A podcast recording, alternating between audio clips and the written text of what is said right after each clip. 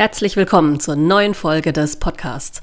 Theo war zu Gast im Digitale Vorreiter Podcast von Vodafone mit Christoph Bursek. Sie sprachen natürlich über das Metaverse und NFTs und wie Unternehmen diese Trends am besten in ihre Marketingstrategie integrieren können. Viel Spaß damit! Ich bin Christoph Bursek und tatsächlich eine der beliebtesten Folgen von uns aus dem Jahr 2021 war die Folge mit Dr. Theopam und zwar über die Themen wie Gen Z, chinesische Digitalisierung im E-Commerce oder auch den Themen wie NFT, Metaverse. Und äh, da haben wir uns gedacht, machen wir unbedingt mal ein Update zum Jahr 2022 mit ihm. Ich glaube, auch bei ihm hat sich im Fokus nochmal einiges getan. Also letztes Mal haben wir, glaube ich, auch über die klassischen Web 2.0 Themen mit ihm gesprochen. Und was mein Eindruck war, ist, dass er viel stärker noch in dieses Metaverse Web 3.0 gewandert ist. Da soll er uns gleich mal bitte erzählen, was das eigentlich genau heißt, was es für uns heißt und ähm, warum ihn das so fasziniert. Jetzt holen wir Theo mit zum Gespräch. Schön, dass du wieder dabei bist, Theo. Ähm, herzlich willkommen bei Digitale Vorreiter. Hi Christoph, freue mich sehr, wieder mit dabei zu sein. Ich habe gerade noch mal vor dem Podcast unsere alte Folge so ein bisschen Revue passieren lassen. Wir haben so ein bisschen darüber gesprochen, was du so vorhattest. Wir haben äh, über Scott Galloway gesprochen. Wir haben über Live-Shopping gesprochen, über Clubhouse gesprochen. Fangen wir einfach mal so ein bisschen an. Wie hat sich erstmal ganz grob dein Fokus in dem letzten halben Jahr entwickelt? Warum bist du so viel tiefer und so viel kompletter in das Thema Web 3.0 eingestiegen und was bedeutet das eigentlich? Ja, ich glaube, das ist tatsächlich sehr spannend, das Ganze mal einzuordnen, denn ich beobachte und analysiere ja digitale Trends seit vielen, vielen Jahren, mhm. sozusagen im Web 1.0 angefangen, sozusagen klassische Berliner äh, E-Commerce-Startup-Szene. Dann sind wir ins Web 2 gegangen, wo Ne, was ja eben sehr stark dominiert war durch Social Media Plattformen wie Instagram, in den letzten zwei Jahren sehr stark inspiriert eben von China, TikTok, Live-Shopping, Influencer-Brands, also viele Themen, über die wir ja auch beim letzten Mal gesprochen haben. Und ich glaube, gerade in den letzten sechs Monaten hat sich unheimlich viel getan, dass es eben diesen Push in Richtung Web 3 gab. Ne? Und Web 3 und Metaverse sind natürlich jetzt so gerade so die super Buzzwords. Aber was ist damit gemeint? Dass wir uns viel in der digitalen Welt bewegen, ist ja eigentlich relativ klar. Und dann kann man ja unterscheiden zwischen einer digitalen Experience und digitalen Gütern. Eine digitale Experience kann ja sein, ein Online-Game wie jetzt irgendwie Roblox oder Fortnite zum Beispiel. In solchen Online-Games ist man ja schon relativ stark gewohnt, jetzt irgendwelche digitalen Gegenstände zu kaufen, ja. wie Waffen, Skins oder ähnliches. Ein Skin heißt zum Beispiel das Aussehen. Ich kann mir irgendwie einen bunten Hut kaufen oder ein tolles, äh, tolles Schwert kaufen oder die tollen Schuhe kaufen. Also das Skin bezeichnet so ein bisschen zum Beispiel, wie man als Player in dem Spiel aussieht, oder? Ja, genau, richtig. Und gerade Gamer, die verbringen ja zum Teil den ganzen Tag in diesem Online-Game, Stunden in Roblox oder Fortnite.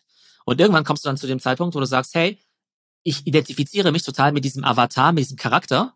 Und wenn ich eh schon so viel Zeit in diesem Game verbringe, dann möchte ich A, dass er cool aussieht und coole Klamotten trägt. Wenn ich dir jetzt sagen würde, dass es Leute gibt, die mehr Geld für digitale Klamotten ausgeben als für physische Klamotten, dann sagst du wahrscheinlich, äh, Moment mal, der hat ja nicht mehr alle.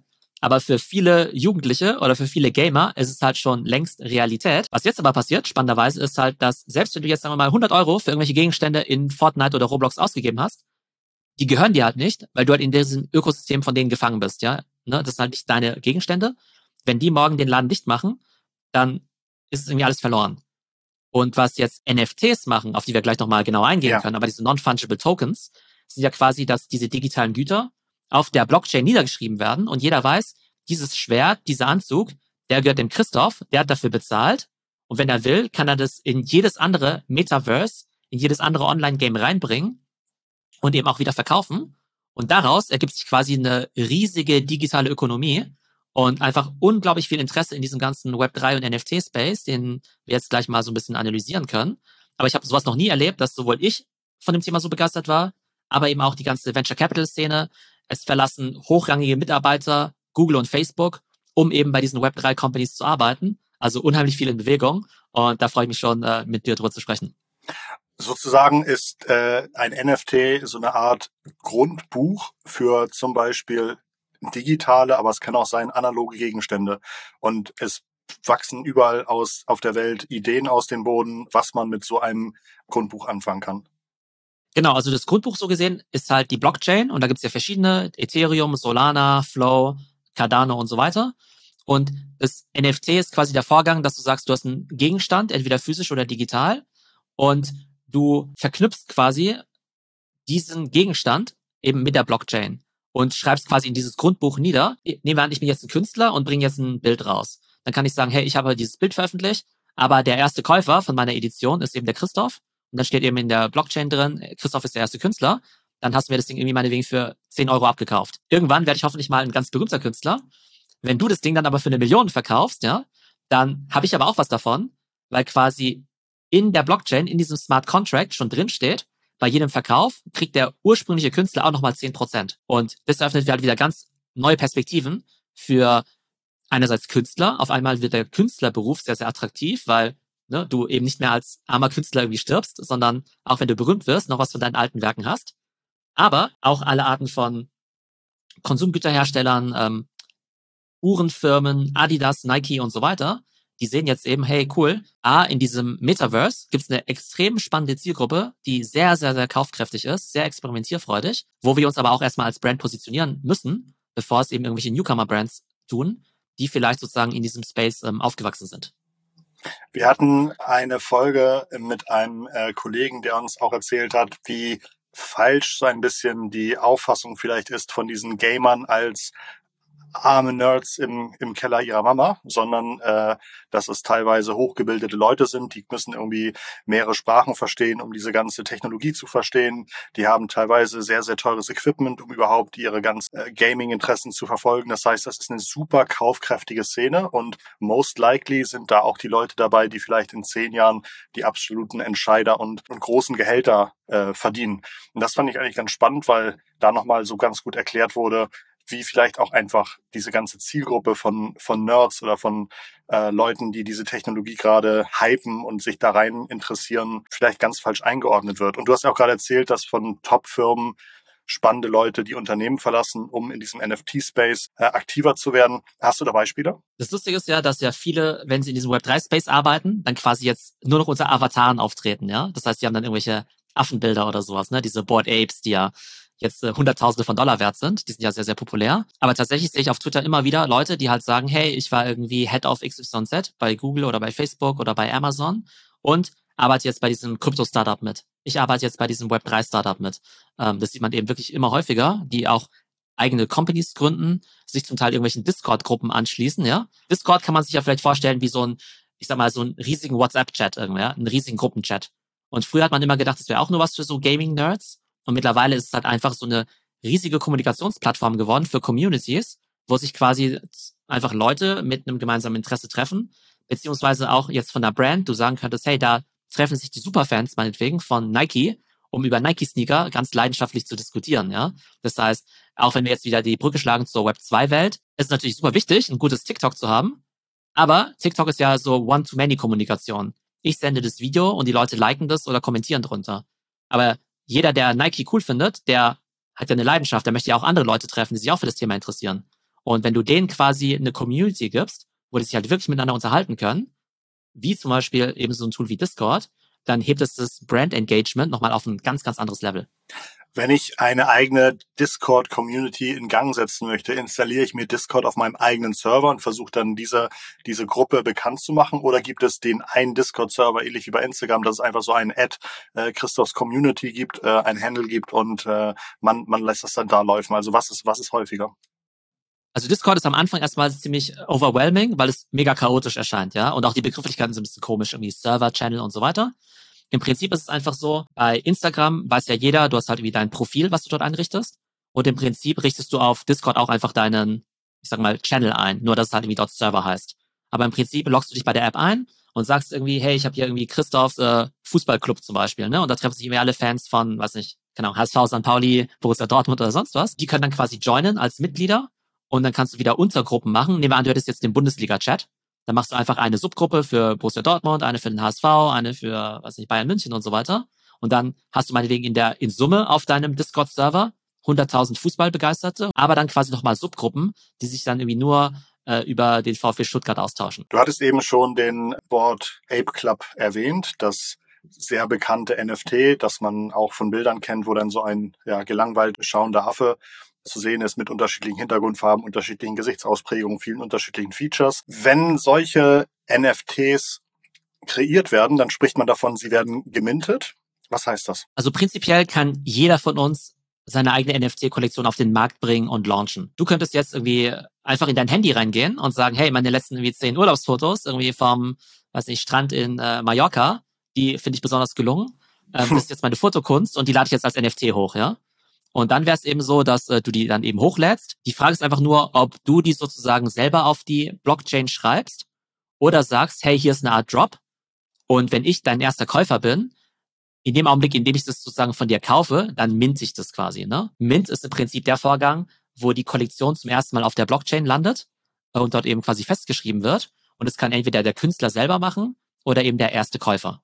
Aber im Prinzip so der Umgangssprache würde man sagen, wenn du sprichst, hey, jetzt ist der Mint von irgendeiner Kollektion, wird, ist im Prinzip damit der Launch oder der Drop gemeint. Gibt es da Größenbeschränkungen, wie groß äh, das File sein darf, das auf die Blockchain geschrieben wird? Interessanterweise werden die Daten selbst meist gar nicht auf der Blockchain gespeichert, weil es irgendwie viel zu teuer und äh, auch aufwendig wäre. Tatsächlich ist es so, dass im Prinzip du mehr oder weniger einen Link kaufst und der Link, der zeigt quasi auf ein Bild.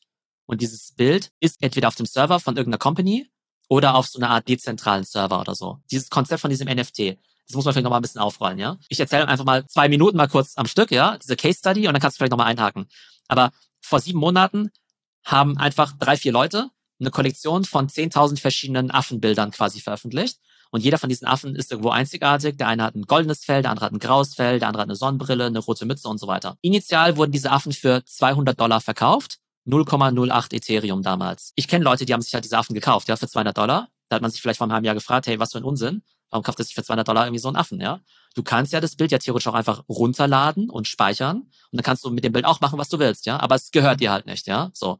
Verkaufen kann natürlich nur der Eigentümer, der ja auf der Blockchain festgeschrieben ist, eben dieses Bild, weil ihm das Ding halt gehört. Fast forward, einige Monate später, Eminem, der Rapper, hat so ein Board Ape als sein Avatar auf Twitter.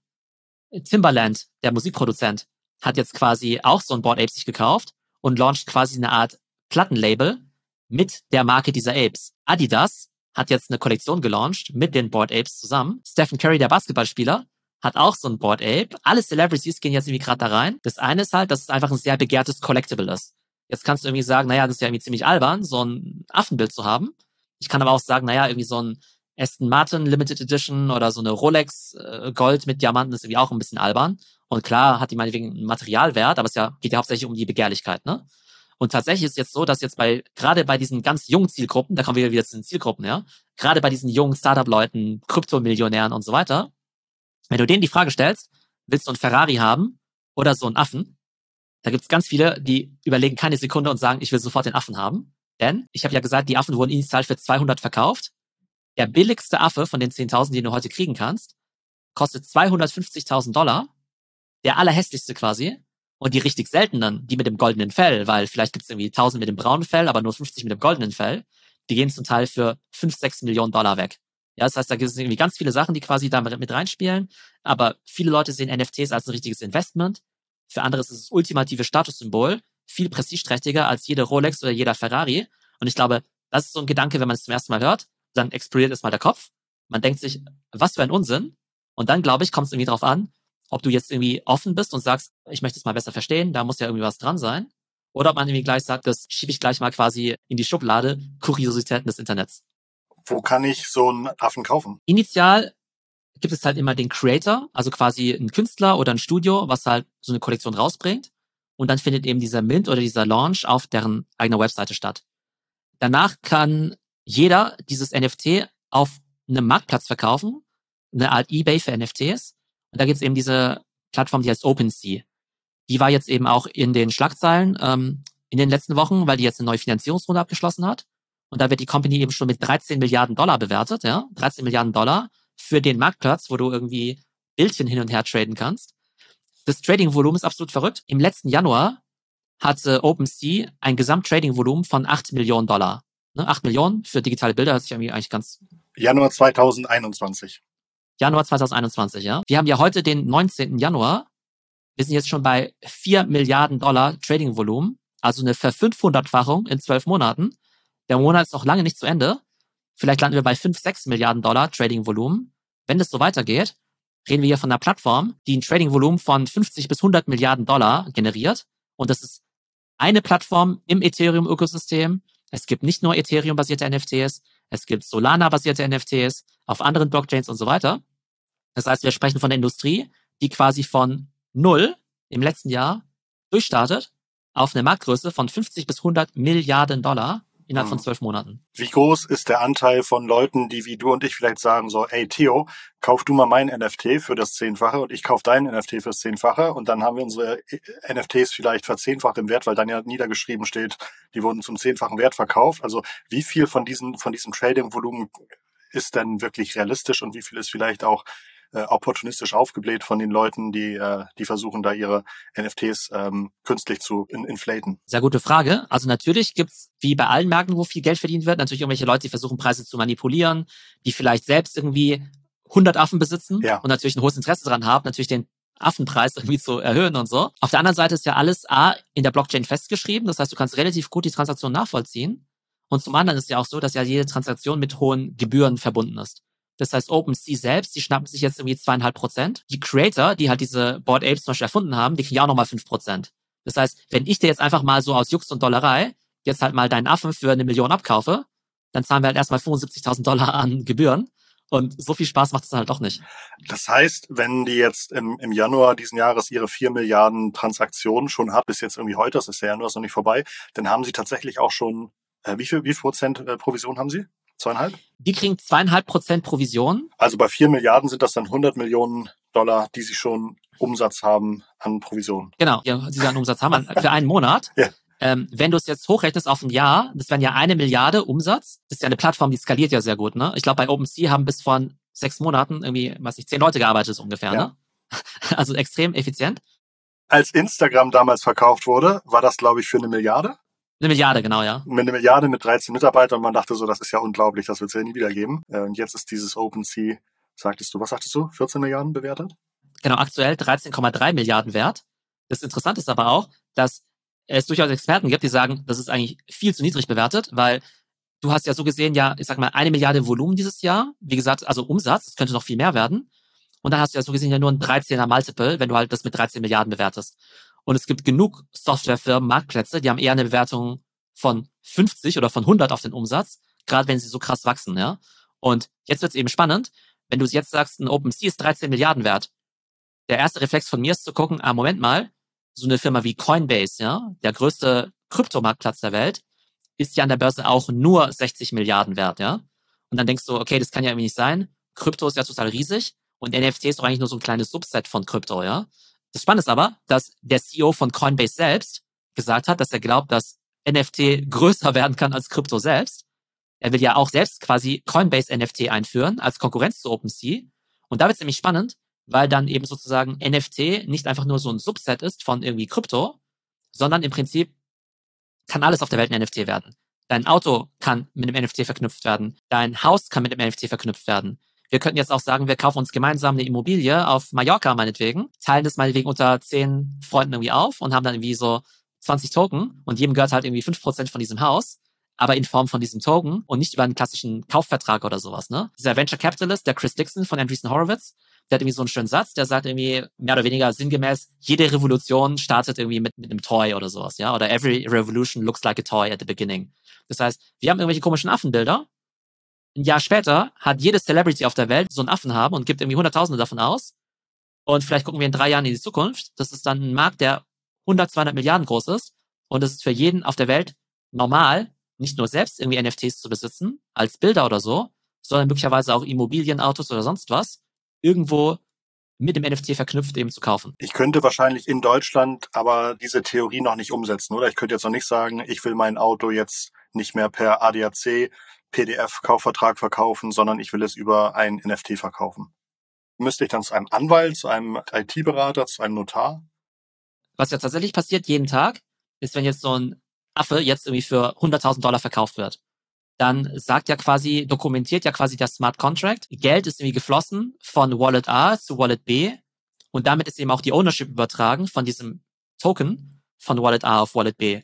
Und es funktioniert ja auch für Waren, die deutlich mehr wert sind als so ein Auto, ja auch vollkommen ohne ja. Notar, ohne Anwalt, ohne Gutachter, der jetzt irgendwie feststellt, ob das jetzt das echte Bild ist oder so, weil du quasi in diesem Mechanismus der Blockchain vertraust, dass A, der überprüft, dass auch das echte Token ist, um dass sozusagen auch der Geldfluss und auch die Eigentumsrechte eben komplett übertragen werden. Und dann wird es natürlich interessant, wenn du siehst, okay, krass, weil ehrlich gesagt, jetzt im normalen Leben, da würde ich selbst eine Transaktion für was ich 3000 Euro wahrscheinlich schon ungern ohne jetzt irgendwie Anwalt mhm. oder Vertrag oder so machen. Und in dieser NFT- und Blockchain-Welt, da schieben sich die Leute, ohne sich zu kennen, unfassbare Summen irgendwie hin und her, vertrauen auf diesen Blockchain-Mechanismus. Das Ganze nennt man eben auch äh, Trust, Trustless. Also du brauchst gar nicht dem anderen zu vertrauen, weil du quasi das Vertrauen in diesen dezentralen Mechanismus setzt. Und wenn es alles so weitergeht, dann könntest du halt schon die Frage stellen, es gibt ja genug Businesses, deren Geschäftsmodell es irgendwie ist, eine gewisse ja, Autorität hm. darzustellen, ein Notar, ein Anwalt, ein Wirtschaftsprüfer und so weiter. Ne? Dann wird es irgendwie auch wieder sozusagen spannend, wenn wir jetzt mal die Kunst mal außen vor lassen. Was ist, wenn ganz viele von diesen Vorgängen in Zukunft eben alle über Blockchain eben dokumentiert werden oder irgendwie mit NFTs oder so, dann hast du natürlich riesiges Businesspotenzial für Leute, die was in dem Bereich aufbauen wollen, aber natürlich auch erhebliches Disruptionspotenzial für jeden, der jetzt eben in diesen bestehenden Branchen arbeitet. Du hast einen täglichen Podcast und ähm, ich glaube, auf ein paar Folgen gab es den Titel Die Top 5 Skills für 2022. Ähm, welche fünf Skills sind das? Ja, ist cool, dass du mich darauf ansprichst, weil ähm, ich bin ja immer ein großer Fan von so Lifelong Learning und ich glaube, gerade am Anfang des Jahres stellt sich ja jeder hoffentlich auch die Frage, hey, muss ich mich irgendwie upskillen, muss ich mich vielleicht neu erfinden für dieses Jahr, ne? Für 2021. Ich frage mich auch jeden Tag, wenn ich in den Spiegel gucke, ob ich mich upskillen muss. genau. Nee, aber tatsächlich macht es, glaube ich, glaube ich, ja Sinn. Ja. Ich habe es auf eine einfache Formel gebracht, die fünf Cs. Und es wären dann eben Coding, Krypto, Content, Community und Creative. Allgemein glaube ich, dass dieses Thema Krypto, glaube ich, halt wichtig ist. Und dazu zähle ich jetzt irgendwie Web3, NFTs und Metaverse mal zusammen. Also ne, erstes C Krypto.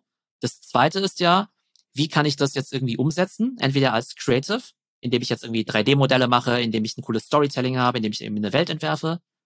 Dann Coding ist ja das tatsächliche Umsetzen.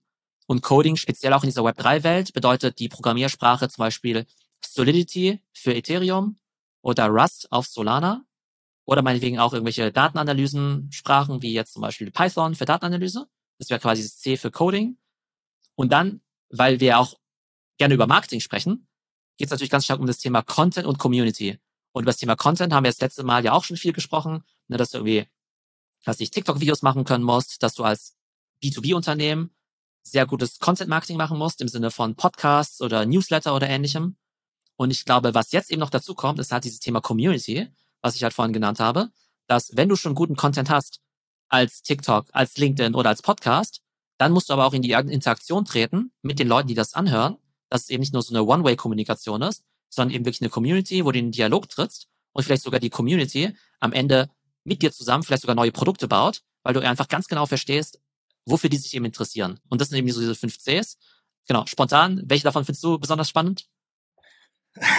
Also das Thema Content erstellen mache ich super gerne. Ich habe ja auch irgendwie einen Insta-Kanal, wo ich irgendwie gerne Unsinn mache, wo sich dann irgendwie auch Leute fragen, warum veröffentliche ich das da, aber es macht mir einfach Spaß, sozusagen mein Hobby. Also das sind so Themen, ein bisschen kreativ sein, die mir ganz gut liegen. Ich glaube, gerade dieses Thema Krypto entwickelt sich gefühlt selbst für mich, der sich einigermaßen gut mit Technologiethemen auskennt, so schnell weiter, dass ich halt immer das Gefühl habe, bevor ich mich da entscheide und festlege, warte ich erstmal bis ich es verstehe. Und dann kommt irgendwie schon der nächste Paukenschlag. Und ich glaube, das ist halt auch das riesige Problem vielleicht auch viele, für viele Hörer. Ähm, das ist jetzt kein ursprünglicher Krypto- oder NFT-Podcast, sondern ähm, wir haben viele Unternehmen, die zuhören, Unternehmen in der digitalen Transformation, die zuhören. Und für die jetzt an diesem vorbeirauschenden Zug den Moment zu kriegen, einzusteigen, ist so unheimlich schwer. Und gefühlt wird dieser Zug eher immer schneller. Das heißt, ne, je länger ich warte, desto schwieriger ist es aufzusteigen. Deswegen würde ich auch nochmal gerne an dich fragen. Du hast ja in deinem ähm, Slide sozusagen das einmal vorstellt, was du so machst. Du hast einmal die, bringst deinen Kunden Sachen bei, berätst Unternehmen, bist aber auch selber aktiv mit den NFTs, investierst, probierst aus und so weiter. Deswegen vielleicht auch nochmal deinen Blick was sind so die größten Probleme vielleicht für Unternehmen in dieser tollen Opportunity mitzumachen und welche ersten Schritte können sie vielleicht machen? Ich glaube, die Unternehmen müssen erstmal verstehen, dass meistens diese großen Technologiewellen so ein Stück weit unvermeidbar sind. Ja, also dieses Web 3 und Metaverse, das wird kommen. Ähm, nicht umsonst hat Facebook ja gesagt, hey, uns gehört zwar Facebook und Instagram, aber das ist nicht die Zukunft von unserem Unternehmen.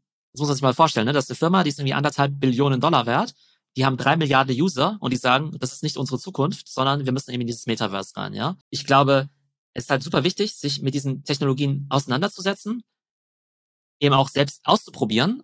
Ich sag mal, man spricht ja immer viel von so Digital Literacy, ne, dass man sozusagen sehr gut mit den Tools umgehen kann. Und wir kennen es ja vielleicht alle, nehmen wir an, wir sind jetzt irgendwie, weiß nicht, 30, 40 Jahre alt oder so. Wir kennen es ja alle, wenn wir unseren Eltern beim Computer äh, ja, Umgang zugucken, dann kriegen wir immer ein bisschen graue Haare, weil wir uns wundern, Mensch, warum dauert das so lange? Warum tippen die nur mit zwei Fingern? Warum müssen die immer alles irgendwie so nachgucken oder sowas, ne? Ohne meine Mutter reinzureißen. Äh, sie hat zu Ja. Hause zwei Computer, historisch bedingt. Und ähm, ich wollte immer sagen, lass uns doch nur mal einen Computer nutzen. Und sie sagt, nee, das geht nicht. Ich brauche beide, ich brauche beide. Und jetzt habe ich Weihnachten mal gefragt, warum sie beide Computer braucht. Und sie meint, der eine ist exklusiv für Online-Banking mit der Sparkasse. Und sie meinte, sie, also sie dachte, das geht halt nur an dem einen. Und jetzt haben wir einfach die OL-Sparkasse.de auf dem anderen eingespeichert und jetzt können wir den anderen Computer wegschmeißen. Wahnsinn. Und dafür hat er halt vier Jahre, war der irgendwie den ganzen Tag an und an äh, im Standby. Okay, erzähl bitte weiter. Genau. Und ich glaube, die Analogie ist eben jemand, ne, also jemand, der keine Krypto-Wallet hat und eben nicht in der Lage ist, sagen wir mal, Krypto zu kaufen und NFTs zu kaufen. Das ist heute meinetwegen noch relativ, ich sag mal, ver verzeih verzeihlich, ja. Aber in ein, zwei, drei Jahren ist es wie wenn du kein Online-Banking kannst. Wenn du dann, wenn ich dann jemandem zugucke, in zwei Jahren meinetwegen, der jetzt irgendwie keinen, nicht in der Lage ist, ein NFT zu kaufen, dann würde ich den halt angucken, wie jemand, der nicht durch den Checkout von Zalando durchkommt oder sowas, ne? Oder halt irgendwie mit äh, zwei Fingern tippt oder sowas, ne? Hm. Und deshalb glaube ich, dass jeder sich mit dem Thema beschäftigen muss. Und ich glaube, was jetzt halt passiert ist, dass eben dieses Thema Krypto, Krypto ist ein schlechtes Wort. Das ist ja das Geniale. Es gibt jetzt ja dieses Wort von Web 3. Du könntest auf gewisse Art und Weise sagen, also Krypto und Web 3 ist nicht das gleiche, aber es hat gewisse Gemeinsamkeiten. Aber du könntest halt sagen, dass quasi Web 3 das gerebrandete Krypto ist, wo du immer denkst, naja, Krypto, das ist irgendwie so ein bisschen shady und irgendwie technologisch und Blockchain und Bitcoin und so weiter. Und dieses Web 3 ist im Prinzip die nächste Stufe des Internets, wo du halt sagst, hey, du kannst jetzt irgendwie digitale Experiences machen und irgendwie digitale Dinge besitzen und irgendwann leuchtet es den Leuten irgendwie total ein. Und das ist halt so ein bisschen so konsumerfreundlicher. Ja. In der Vergangenheit haben sich ja vor allem, ich sag mal, Finance-Leute mit Bitcoin und so weiter beschäftigt. Die ganzen Leute, die sich jetzt mit NFTs beschäftigen und so, das sind alles Marketer, das sind alles Strategen, das sind alles Künstler und so weiter. Das heißt, der Space wird jetzt quasi geöffnet für Leute, äh, das ist halt irgendwie viel mainstreamiger, ja. Das heißt, die Leute beschäftigen sich eben gerne damit. Wenn du jetzt vor einem Jahr Adidas gefragt hättest, was ist unsere Kryptostrategie, hätten die gesagt, äh, ja gut, sollen wir jetzt irgendwie unseren Läden Bitcoin-Zahlung anbieten, ja? Das ist ja totaler Quatsch, ja. Also hätte auch keinen keinen Sinn gemacht. Und wenn du jetzt sagst, ähm, gibt es Konsumgüterunternehmen, gibt es Luxusunternehmen, die irgendwann keine NFTs mehr anbieten, dann würde ich sagen, äh, nee, also gibt's nicht. Also jeder von denen muss irgendwie digitale Güter anbieten, ne? Und das ist, glaube ich, dieser Switch, den viele verstehen müssen, dass eben Bitcoin und Krypto und Blockchain nicht mehr sozusagen am Rande von diesem Online-Space irgendwo ist, sondern ein extrem konsumiges Produkt ist, äh, attraktive Zielgruppe ansprichst. Und ich glaube, was halt Unternehmen machen sollten, ist, dass sie A, sehr, sehr schnell lernen sollten, wie das ganze Zeug funktioniert. Also einfach, indem sie es selbst ausprobieren. Aber dann natürlich eben auch ähm, die Cases analysieren. Also wie hat es jetzt ein Adidas, ein Nike, ein Deutsche Gabbana gemacht? Äh, Pepsi hat auch ein NFT rausgebracht. Ich glaube, es lief irgendwie nicht so toll. Auch daraus zu lernen, was sozusagen die, die, die Fails waren, ja. Und dann aber auch relativ schnell aktiv zu werden. Ganz klar mit der Gefahr, dass man da halt irgendwas falsch macht. Aber genau die gleichen Companies, die gesagt haben in 2019, ja, jetzt la lass doch mal TikTok mal irgendwie zwei Jahre beobachten. Das sind jetzt halt die Firmen, die halt wieder Gefahr laufen zu sagen, na gut, NFT gucken wir mal in äh, 2025. Ne? Also der Space ist unfassbar schnell. Ja, ich glaube, Schnelligkeit und auch eine gewisse Risikobefre äh, Risikobereitschaft wird in diesem Web 3 extrem belohnt.